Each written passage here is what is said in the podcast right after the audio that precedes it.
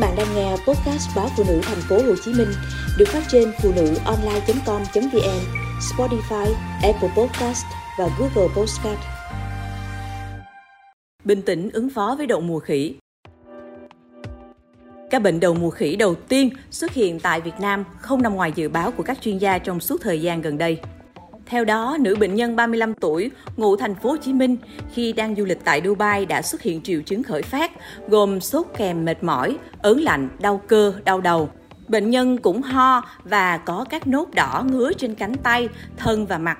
Khi trở về Việt Nam thì bệnh nhân đã được kiểm tra sức khỏe ngay sau một ngày và được xác định dương tính với đậu mùa khỉ. Phó giáo sư tiến sĩ Trần Đắc Phu, cố vấn cao cấp Trung tâm đáp ứng khẩn cấp sự kiện y tế công cộng cho biết, Ca bệnh này nhập cảnh và đã được phát hiện sớm, cách ly ngay nên nguy cơ lây lan không cao và Việt Nam không quá lo ngại về căn bệnh này. Ông dẫn chứng một số quốc gia tại châu Á cũng đã ghi nhận một vài ca mắc đậu mùa khỉ nhưng không bùng lên thành dịch. Thông tin thêm về ca đậu mùa khỉ đầu tiên thì giáo sư Phan Trọng Lân, Cục trưởng Cục Y tế Dự phòng cho hay, bệnh nhân này chỉ mới tiếp xúc với người thân trong gia đình, các nhân viên y tế sau khi về nước và tới nay sau hơn một chục ngày thì chưa có trường hợp nào có biểu hiện nghi ngờ lây nhiễm đậu mùa khỉ. Do đó, ông khẳng định từ ca bệnh này khó có thể lây lan trong cộng đồng.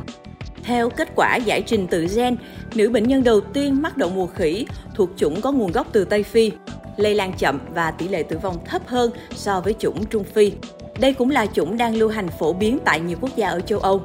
Dù vậy, giáo sư Phan Trọng Lân vẫn lưu ý cần thận trọng bởi hầu hết các trường hợp ghi nhận mắc bệnh trên thế giới nằm ở nhóm đối tượng lứa tuổi chưa phải nguy cơ cao để có thể gây tiến triển nặng như trẻ em, phụ nữ mang thai vân vân. Biện pháp trọng tâm trước mắt là cần phải kiểm soát chặt chẽ, phát hiện sớm các ca lây nhiễm để ngăn chặn dịch lây lan trong cộng đồng. Hiện tại các cơ sở y tế của Việt Nam đã được hướng dẫn phát hiện sớm các ca bệnh nghi ngờ người dân cũng được tuyên truyền các dấu hiệu nhận biết nguy cơ mắc đậu mùa khỉ để sớm khai báo, bảo vệ bản thân và tránh lây nhiễm cho người khác. Một trong những vấn đề được dư luận quan tâm sau khi Việt Nam ghi nhận ca mắc đậu mùa khỉ là tiêm vaccine để phòng bệnh. Theo Phó Giáo sư Tiến sĩ Đỗ Văn Dũng, trưởng khoa y tế công cộng trường Đại học Y Dược Thành phố Hồ Chí Minh, hiện một số quốc gia trên thế giới đã cấp phép lưu hành với vaccine đậu mùa khỉ. Tuy nhiên, loại vaccine này không được khuyến cáo tiêm rộng rãi mà chỉ ở nhóm đối tượng có nguy cơ cao. Cụ thể như những người có quan hệ với nhiều bạn tình. Cục Quản lý Dược Bộ Y tế đã đề nghị các cơ sở đơn vị sản xuất thuốc, nguyên liệu làm thuốc tăng cường nghiên cứu và tiếp cận nguồn cung cấp nguyên liệu làm thuốc, nhập khẩu về Việt Nam để chủ động nghiên cứu sản xuất thuốc điều trị bệnh đậu mùa khỉ. Liên quan tới một số ý kiến cho rằng có thể sử dụng vaccine trước đây phòng ngừa bệnh đậu mùa để tiêm ngừa cho các đối tượng có nguy cơ cao. Phó giáo sư tiến sĩ Đỗ Văn Dũng khẳng định đây là quan điểm không hoàn toàn chính xác. Theo Tổ chức Y tế Thế giới, loại vaccine đậu mùa dùng trước đây không được khuyến cáo sử dụng cho đậu mùa khỉ. Ông giải thích, thứ nhất, vaccine đậu mùa khỉ là vaccine sống, nên với các bệnh nhân có sức đề kháng kém thì sẽ có nguy cơ nhiễm bệnh khi tiêm ngừa. Thứ hai, virus trong vaccine đậu mùa khỉ và đậu mùa là hai loại khác nhau, nên các chuyên gia lo ngại có khả năng kết hợp để tạo thành một chủng mới.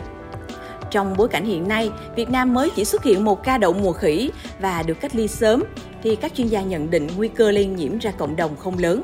Đặc biệt, tốc độ lây lan của đậu mùa khỉ thấp, chủ yếu lây lan qua việc tiếp xúc với những giọt bắn hô hấp lớn, tiết dịch từ các ban vỡ trên da, vân vân dấu hiệu nhận biết ban do đậu mùa khỉ gây ra.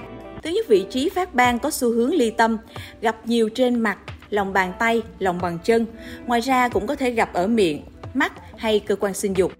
Tiến triển ban tuần tự từ tổn thương có nền phẳng đến tổn thương cứng hơi nhô cao, mụn nước, tổn thương chứa đầy dịch trong, mụn mũ tổn thương chứa đầy dịch vàng, sau đó tới đóng vảy khô và bong tróc có thể để lại sẹo. Kích thước tổn thương da trung bình từ 0,5 đến 1 cm. Số lượng tổn thương da trên một người có thể từ vài nốt cho đến dày đặc. Trường hợp nghiêm trọng, các tổn thương có thể liên kết với nhau tạo thành một mảng tổn thương da lớn. Người mắc bệnh đậu mùa khỉ có thể không có triệu chứng hoặc có thể nhẹ, gồm các triệu chứng thường hết sau từ 2 đến 4 tuần mà không cần bất kỳ biện pháp điều trị đặc hiệu nào. Ở thể nặng, thường gặp ở nhóm đối tượng nguy cơ cao như phụ nữ mang thai, người cao tuổi, trẻ em, người mắc bệnh lý nền, người suy giảm miễn dịch, vân vân. Bệnh nhân có thể tử vong thường từ tuần thứ hai của bệnh. Cụ thể, bệnh nhân có thể gặp các biến chứng gồm nhiễm khuẩn da, sốt kéo dài, dịch nốt phỏng đục hoặc nốt phỏng bị vỡ, chảy ra, dịch đục. Viêm phổi, người bệnh có thể các triệu chứng như ho, tức ngực, khó thở. Viêm não, ý thức suy giảm, co giật, lú lẫn, hôn mê. Nhiễm khuẩn huyết, sốt kéo dài, tổn thương các cơ quan phụ tạng.